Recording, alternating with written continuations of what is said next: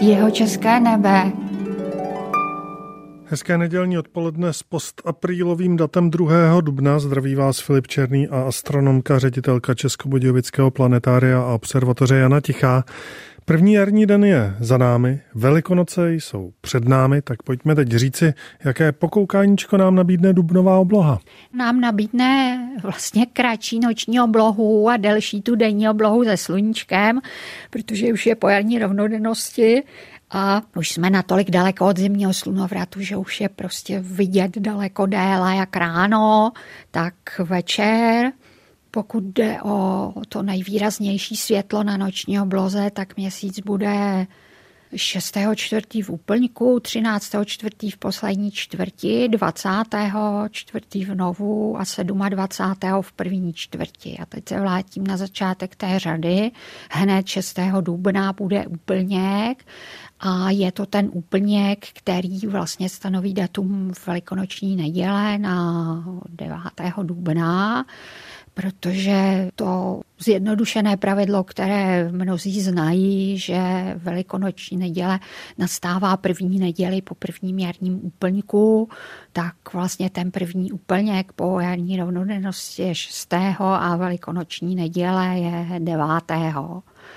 To pravidlo na ten výpočet velikonoc je ovšem složitější a měli bychom říct, kde se vzalo když už o tom mluvíme z toho astronomického hlediska. Jinak sluší se říct, že Velikonoce jsou vlastně křesťanský svátek, největší svátek liturgického roku, protože Velikonoce vlastně nejsou o smrti, o ukřižování Krista, ale jsou hlavně o jeho vzkříšení a o té naději do budoucna, což se vlastně odehrálo až v tu velikonoční neděli, která je teda největším z těch velikonočních svátků. Potom ještě následuje takové už spíš zvykové, lidové velikonoční pondělí s koledou a s pomláskou. A ten velikonoční příběh Ježíše Krista se vlastně odehrává v Jeruzalémě, teda v židovském Jeruzalémě, kam Kristus přišel před židovským svátkem Pesach, čili vlastně vysvobození židovského národa z egyptského otroctví. A ten svátek Pesach se slavil 14. Nisanu židovského lunárního kalendáře. A v tom je trošku ten zakopaný potíž, nechtěla jsem říct ani pes, ani nic jiného.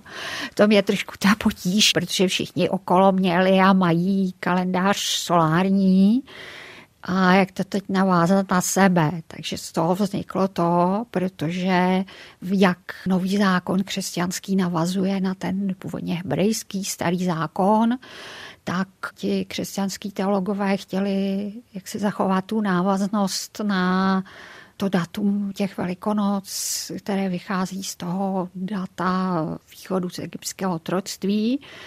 Takže už v roce 325 našeho letopočtu první všeobecný koncil křesťanský v Nikáje nebo v Nice, jestli to čtem latinsky nebo řecky, ustanovil, že ten boží hod velikonoční se bude slavit první neděli po prvním jarním úplňku, ale s tím, že ten začátek jara se chápe striktně jako 21 což nevždy vychází, protože se do toho ještě vložil, v té době platil juliánský kalendář, až gregoriánský kalendář vlastně v 16. století do toho vložil víc těch přestupných let, aby se nastavila správná délka slunečního roku aby se právě ty velikonoce nerozjížděly jako to datum s tím děním v přírodě. Tím pádem dneska už můžeme mít první jarní den i 20.